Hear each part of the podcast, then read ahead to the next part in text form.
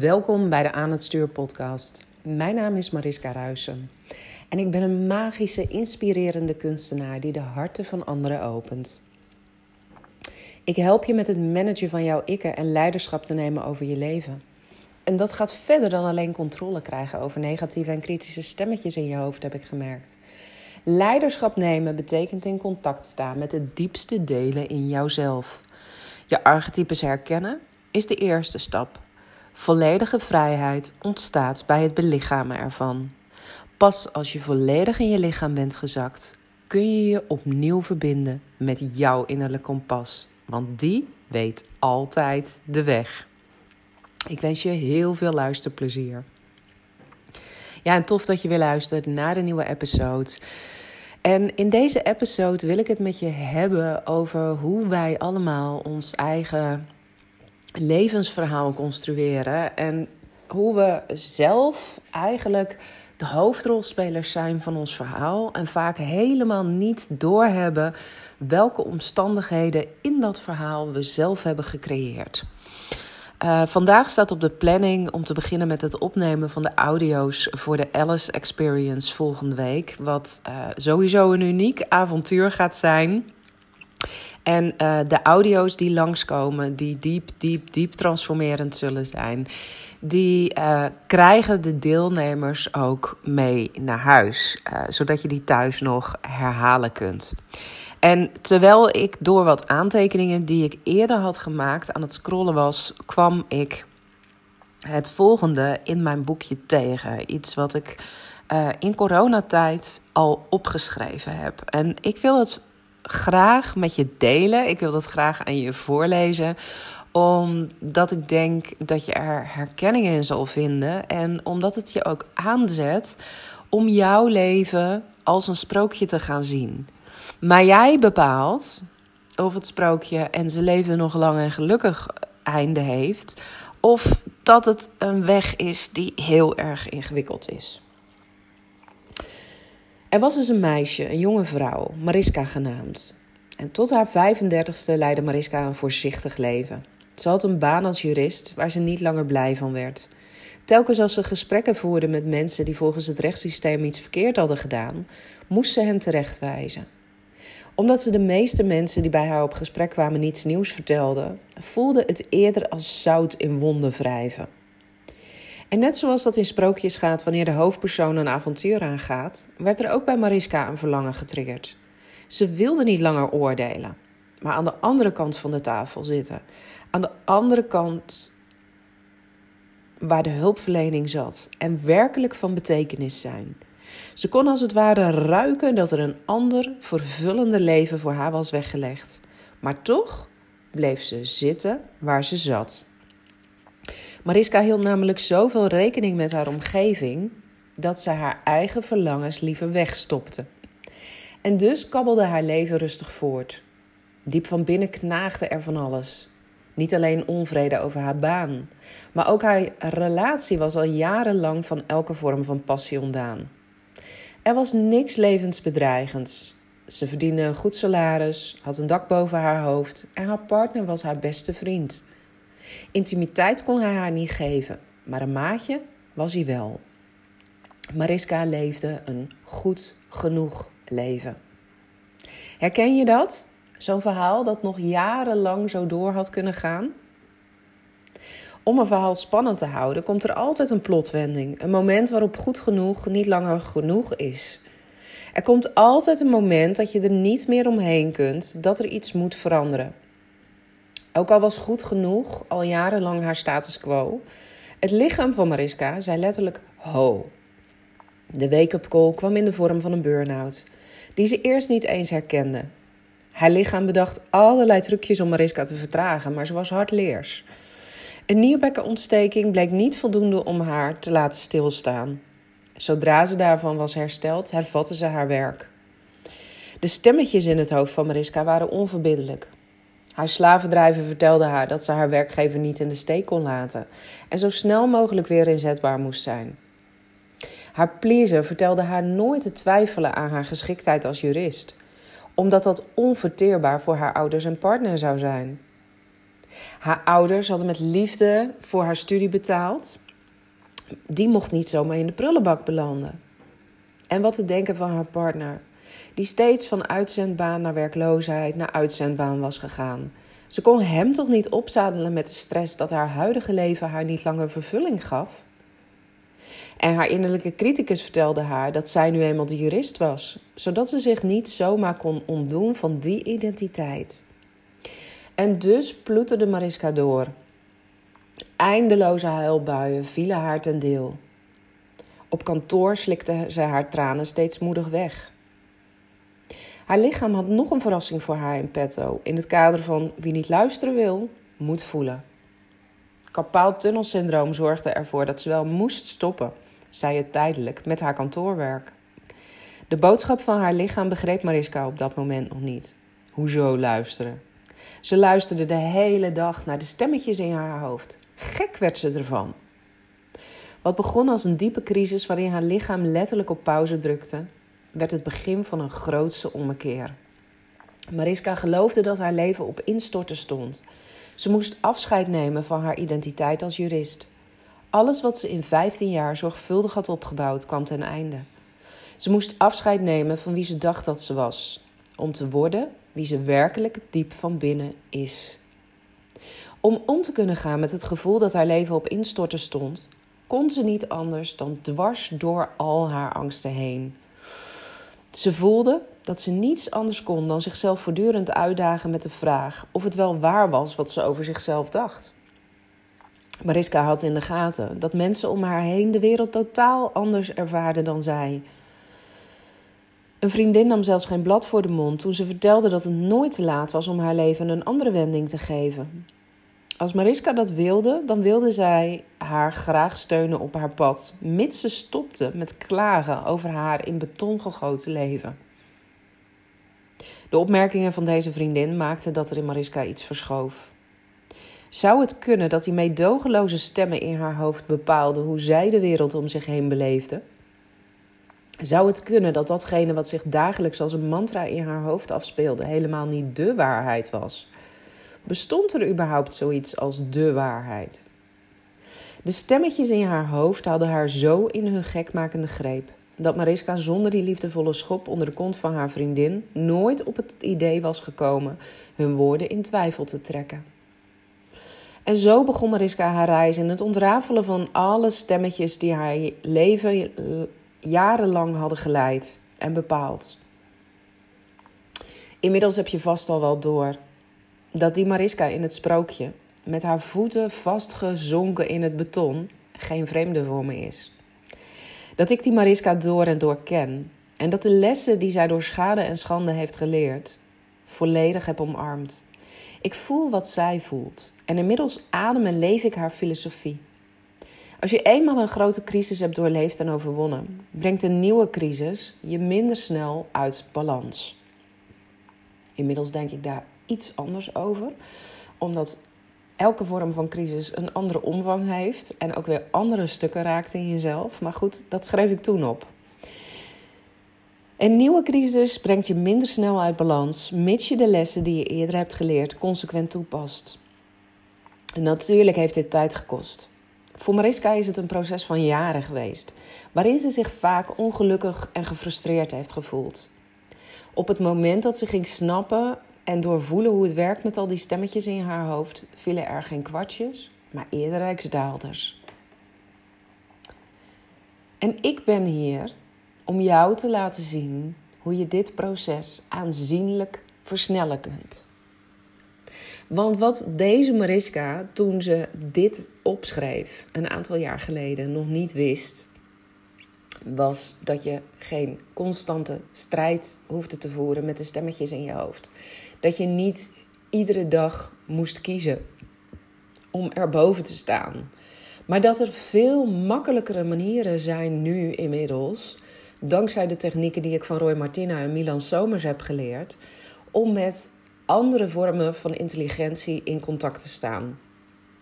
Het kwantumveld, je onderbewustzijn, je kwantum zelf, je persoonlijke blauwdruk, je goddelijke vonk, Dat waren allemaal delen, dat waren allemaal stemmetjes die ik toen nog niet had ontdekt. En toen ik dit opschreef in 2019, denk ik dat dit is geweest, eind 2019, misschien 2020, want ik heb ook al een stukje over corona geschreven hierin. Had ik, was ik ontzettend trots op alles wat ik ontwikkeld had. Mijn methode aan het stuur, waarin je grip krijgt op de stemmetjes in je hoofd. Maar als ik nu zie hoeveel shit ik de afgelopen maanden op mijn bordje heb gehad. Uh, hoe het mijn familie getroffen heeft. Uh, het ziekteproces van mijn vader. Het overlijden van hem. En hoe ik nu met behulp van Quantum daar op een andere manier doorheen beweeg. En me nog veel meer kan verbinden met een andere vorm van potentieel dan ik eerder heb gedaan. Want ja, heel veel mensen zullen zeggen: Wauw, wat een transformatie heb jij doorgemaakt. Een succesvolle carrière als jurist achter je laten om helemaal in het zelfstandig ondernemerschap te gaan staan. Voor velen is dat een stap die ze nooit zullen zetten in hun leven, omdat zij zitten vastgegoten met hun voeten in dat beton en geloven dat een ander leven voor hen niet mogelijk is. Maar mijn dromen, mijn verlangens, die zijn veel groter dan alleen die zelfstandig ondernemer zijn. Mijn visie, mijn missie, waarom ik wel deze stappen moest zetten in mijn leven uh, om een andere richting in te slaan, die overstijgen die droom van zelfstandig ondernemerschap echt vele malen. Want wat ik werkelijk wil, is mensen begeleiden door alle vormen van transities en transformaties heen. En ik wil dat doen op grootste schaal. Want ik weet dat ik niet de enige ben die op dit moment wakker is, zoals ze dat zeggen. En doorheeft dat we op een andere manier in het leven zullen moeten gaan laten staan. Dat het leven niet bedoeld is om in die treadmill, dat hamsterrad, door te blijven gaan en dingen steeds op dezelfde manier te doen dat we daarmee slechts gebruik maken van een fractie van ons potentieel. Dat er juist nog zo ontzettend veel meer in ons zit. En dat grotere, dat kun je alleen ontsluiten door niet alleen aan die stemmetjes in je hoofd voorbij te gaan, maar contact te maken met jezelf op een diepere laag. Te horen wat er in je onderbewustzijn verscholen zit. Uh, contact maken met jouw kwantumzelf die versie van jou die al lang overstegen is waar jij op dit moment mee worstelt in het hier en nu. Die versie van jou die al een veel mooier en veel groter leven leeft. En dan je goddelijke vonk, dat deel van jou dat direct in contact staat met het kwantumveld, met de bron, met datgene waar we allemaal uit voortkomen. Het goddelijke in jou, wat in staat is tot nou, het onmogelijke.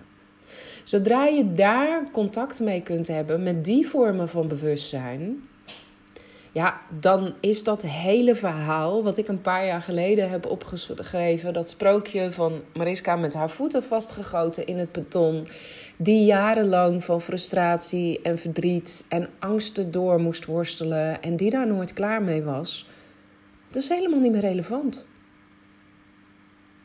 Tuurlijk, je zal nog steeds je schaduwen aan mogen kijken. Het is niet voor niks dat schaduwwerk een belangrijk deel van mijn werk uitmaakt. Maar het is niet het enige wat je mag doen.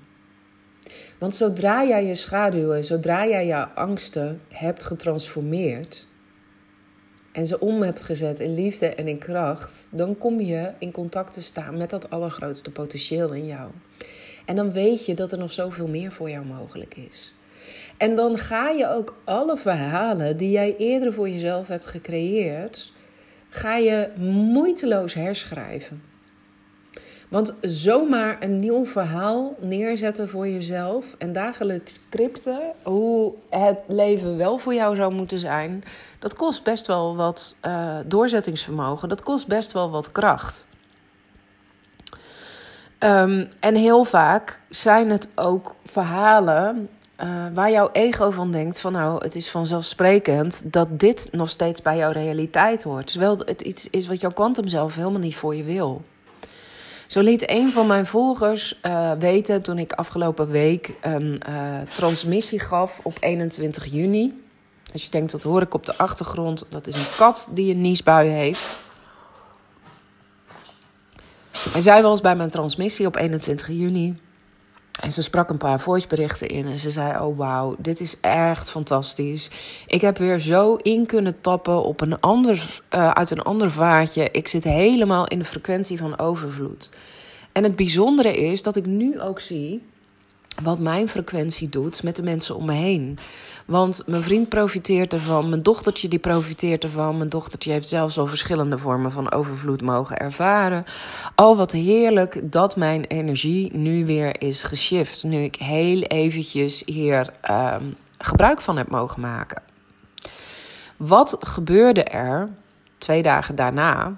Ze heeft één dag pure bliss beleefd. Alles was prima, alles was goed in haar veld. En ze kon dat gevoel vasthouden en stevig ankeren in zichzelf. En een dag daarna kreeg ze, na een trainingsdag, kreeg ze een lekker band met de auto.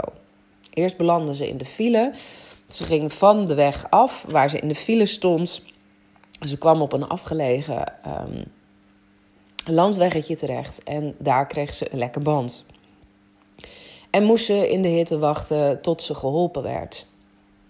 En toen stuurde ze me ook een berichtje: What the fuck? Nou, als je dit um, uh, nu luistert, want ik weet dat je een vaste luisteraar van de podcast bent. Ik haal dit voorbeeld geen sinds aan om je een ongemakkelijk gevoel te geven of je het gevoel te geven van hé, hey, ik doe het niet goed. Ik wil het juist aanhalen omdat het voor veel mensen waarschijnlijk zo herkenbaar is. Je zit eindelijk in die vibratie die jij heerlijk vindt. Je hebt eindelijk het gevoel van yes, ik heb de code gekraakt. Dit is hoe ik me wil voelen. Dit is wie ik ben. En oh, wat fantastisch. En dan gebeurt er iets. En dat is wat het universum sowieso altijd zal blijven doen. Want het universum wil weten kun jij deze staat van pure bliss, van pure vervulling, van puur geluk, van pure overvloed, kun je die vasthouden in jezelf? Ben jij al in staat, heb jij jouw verhaal echt veranderd vanaf nu? En het verhaal wat er bij haar in haar hoofd ontstond was: what the fuck? Ik ben in één klap weer op de aarde geland en ik ben in één klap weer terug in de realiteit. Zou het dan zo kunnen zijn dat overvloed toch niet voor mij is weggelegd als ik meteen shit op mijn bordje krijg gepresenteerd?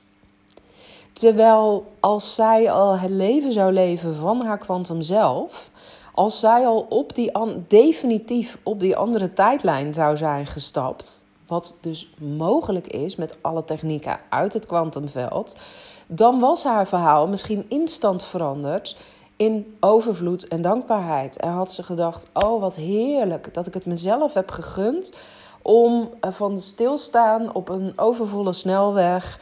Um, lekker door de landerijen heen te rijden nu. En uh, dat ik heerlijk van de natuur geniet. En kennelijk wil het universum dat ik nog wat meer tot verstilling en stilstand kom. En geniet van al het prachtigs om me heen. Want ik ben letterlijk door het universum stilgezet. En oh, wat voel ik een dankbaarheid nu.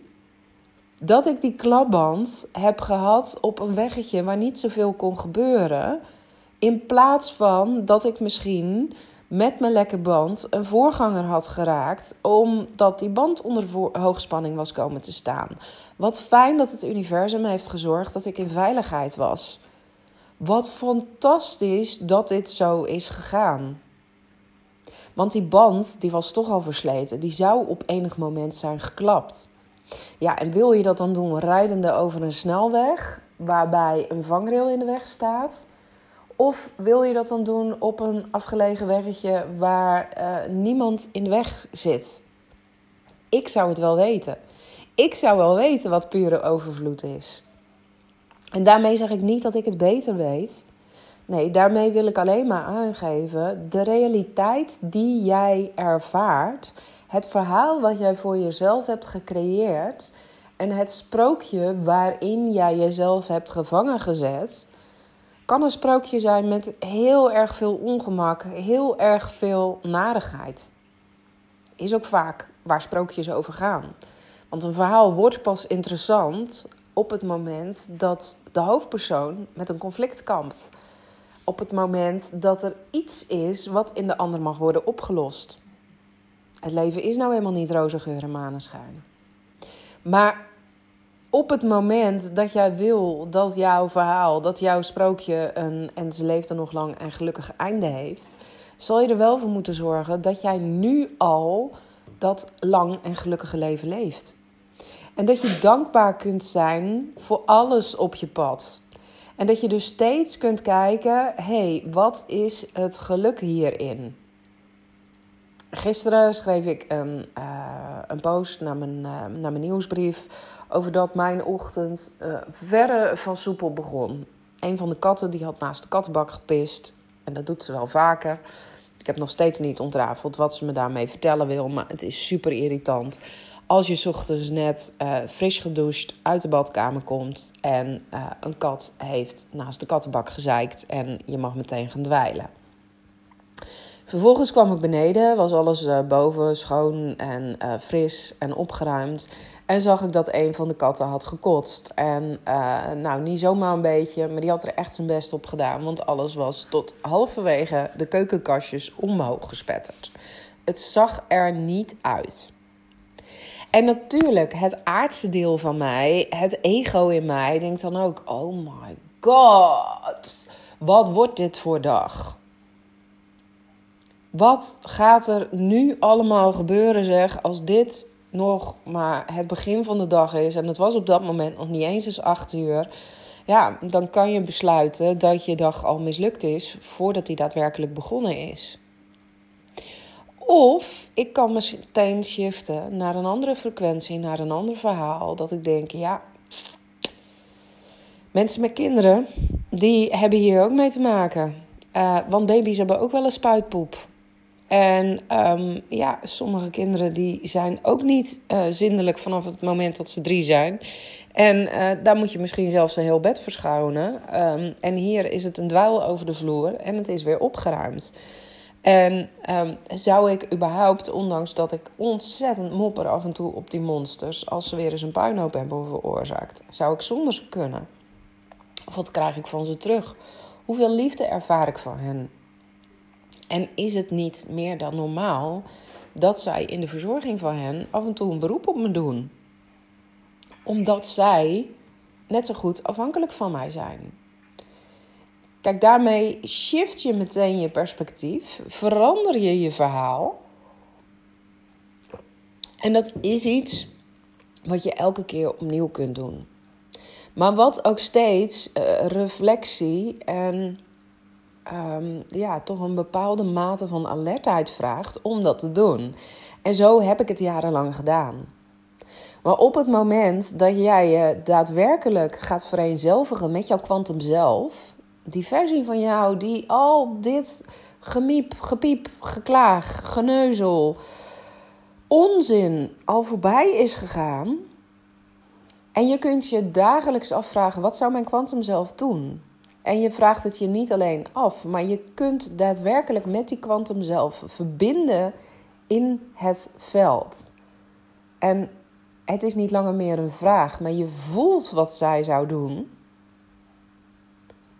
dan wordt alles vele malen makkelijker. En dan shift je realiteit in een handomdraai. Dan verandert alles snel, uh, alles razendsnel. Dan is het geen proces van jaren meer. Maar dan kan het een kwestie van dagen, weken of maanden zijn. Maar langer dan dat duurt het dan ook niet. Dat is ook waarom mijn één op één klanten zulke grootse transformaties doormaken in slechts een paar maanden tijd. Dat is waarom mijn klant Jolien van ja, uh, een burn-out en toch wel redelijk vastzitten in haar leven en niet weten welke kant ze op wilde. In vier maanden tijd een emigratie naar Noorwegen voor elkaar kreeg. Dat is waarom mijn klant Fred, um, door consequent te communiceren met Elon Musk in het kwantumveld, een enorme leap kon maken in zijn bedrijf. En hij in één keer Tony Robbins als klant had. Dat lukt alleen maar omdat zij fysiek konden voelen. Wie ben ik in dat kwantumveld? Wat doet mijn kwantum zelf? Hoe voelt en ervaart hij of zij dat leven? En ehm, ja, wat gebeurt daar dan? Dan is het niet meer alleen fake it till you make it, maar dan kun je die persoon zijn. Nou, en precies dit is wat we gaan doen in uh, de Alice Experience. Volgende week, 1 juli, ga ik je laten ervaren dat alles, ieder verhaal waar jij nu in gevangen zit, een illusie is. Een illusie die je zelf hebt gecreëerd. Als je net het sprookje van Mariska hoorde, dan heb ik daar verschillende keren genoemd dat zij het voelde en ervaarde alsof zij met haar voeten vastgeklonken was in het beton. Er is nooit sprake van geweest. Helemaal nooit. Dat is een verhaal wat ik voor mezelf had gecreëerd. Maar het is nooit de realiteit geweest. Sterker nog, als ik jaren eerder al had gezegd: ik ga doen waar mijn hart van in de fik gaat. Ja, dan had ik nu misschien al wel op die grote internationale podia gestaan, die ik wel steeds voor me zie. Dus dit is ook wat, ehm, eh, wat ik jou gun. En dit is waar we mee aan de slag gaan. Volgende week.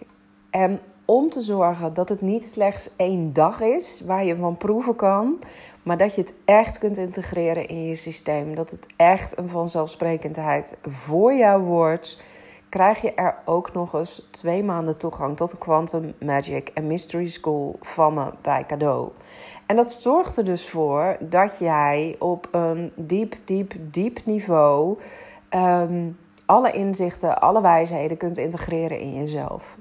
De grootste transformaties die mijn één op één klanten hebben doorgemaakt, die hebben bijna allemaal plaatsgevonden in een tijdsbestek van vier maanden of korter. Moet jij je voorstellen dat je nu voor slechts 197 euro de kans krijgt om ehm, minimaal twee maanden met mij aan de slag te gaan. En daarin ook nog eens een volledige dag um, mijn onverdeelde aandacht hebt. Stel je voor wat er dan mogelijk wordt voor jou. Ik wil je heel graag uitnodigen om erbij te zijn volgende week. Of anders dat je je aanmeldt voor de Quantum Magic and Mystery School. Ehm, maar voor nu krijg je er van mij als cadeautje de toegang uh, tot de Alice Experience bij. En ik zou het fantastisch vinden als jij volgende week besluit met mij op avontuur te gaan. Ik hoop je heel snel te zien. En anders hoor ik je heel snel weer in een volgende episode.